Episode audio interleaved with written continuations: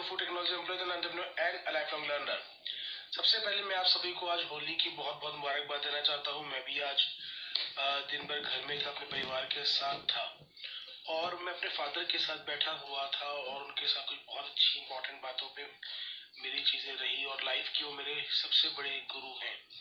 तो मुझे लगा कि यार लाइफ में मेंटोर की कितनी बड़ी इंपॉर्टेंस है।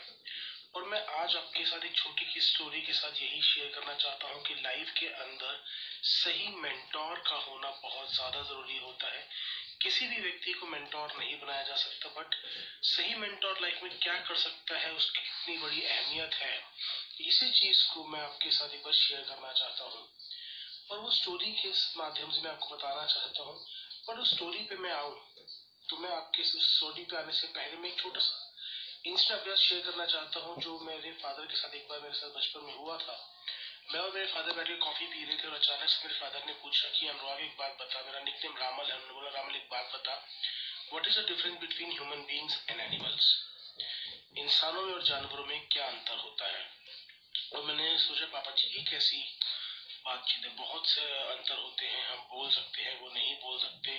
उन्होंने कहा, जी बोला कि भाई, हम बोल सकते हैं, पर वो भोंकते हैं। हमारे को उनकी भाषा समझ नहीं आती, उनको हमारी भाषा समझ नहीं आती तो ये कोई डिफरेंस नहीं हुआ। मैंने कहा, जी, हमारी ब्रेन पावर ज़्यादा है। मैंने कहा ब्रेन पावर उनकी भी है। हमारी थोड़ी सी ज़्यादा है तो ये हमारी एडवांटेज है बट डिफरेंस नहीं हुआ। फाइनली उन्होंने बात बोली कि इंसान के पास दो ऐसी काबिलियत है जो जानवरों के पास अभी शायद नहीं है या उसका पता नहीं लगा सबसे पहली वो कि इंसान स्माइल कर सकता है।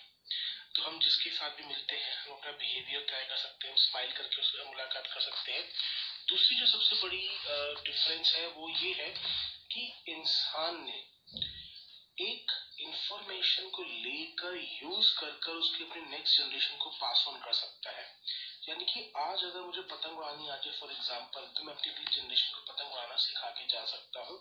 बट जानवर केवल उतनी ही इंफॉर्मेशन को यूज़ करता है जितना बाय गॉड उसको मिला हुआ है, वो अपना ब्रेन यूज़ करके नई इंफॉर्मेशन को, नई चीज़ों को सीख कर आगे नहीं बढ़ सकता।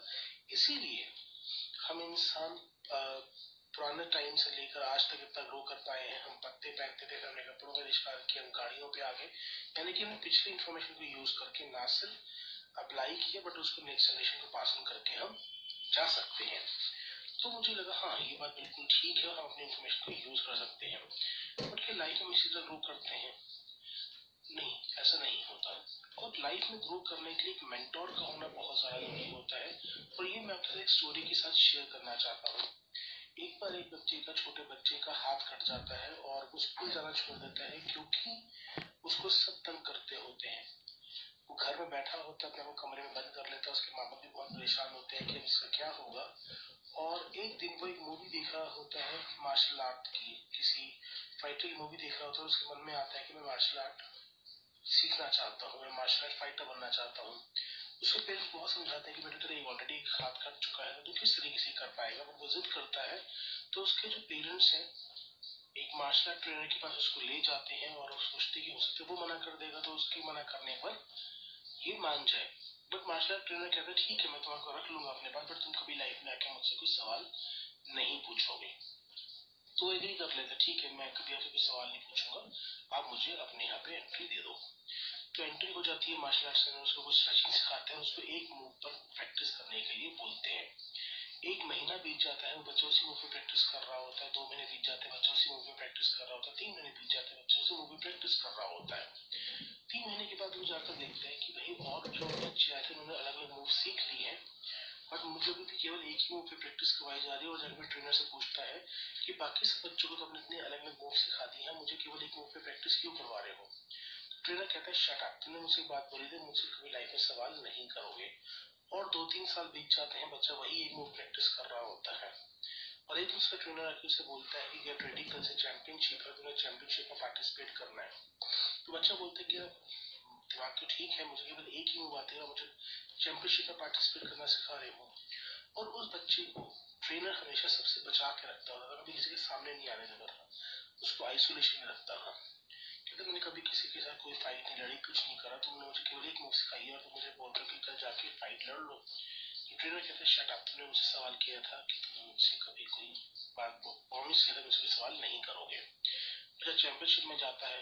इनिशियल राउंड जीत जाता है और सबके सरप्राइज़ करता हुआ वो फाइनल तक पहुँच जाता है।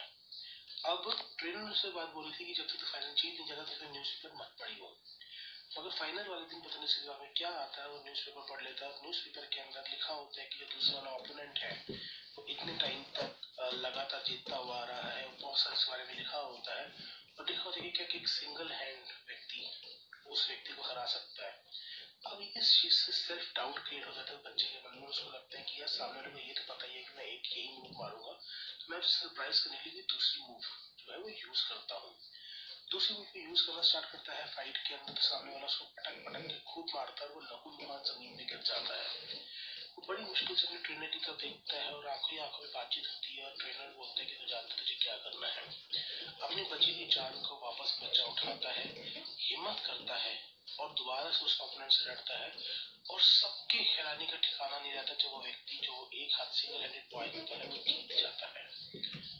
वो रिंग के बाहर आता है, उसको सब लोग मेडिकल करवाने के लिए लेके जाने लगते हैं तो बोलते हैं, नहीं, मैं पहले अपने ट्रेनर के पास जाऊँगा उससे सवाल करूँगा उन्हें आज आंसर देना होगा।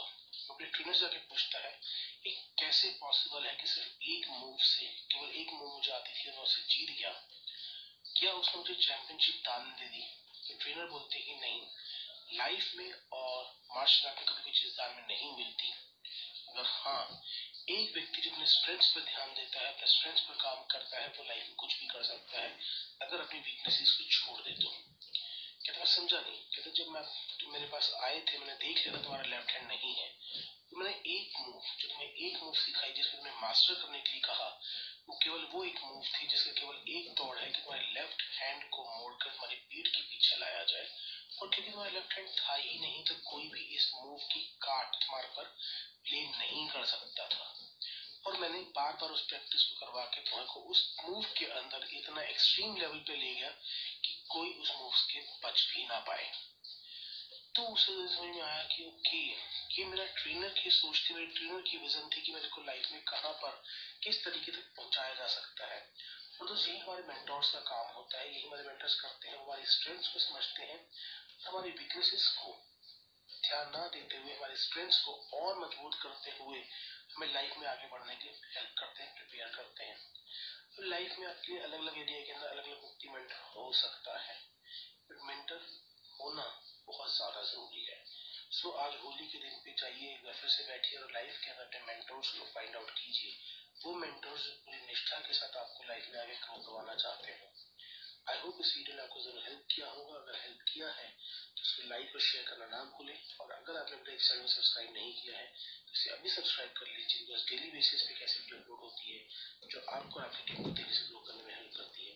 Thank you very much bye take care and bless you have in life bye bye take care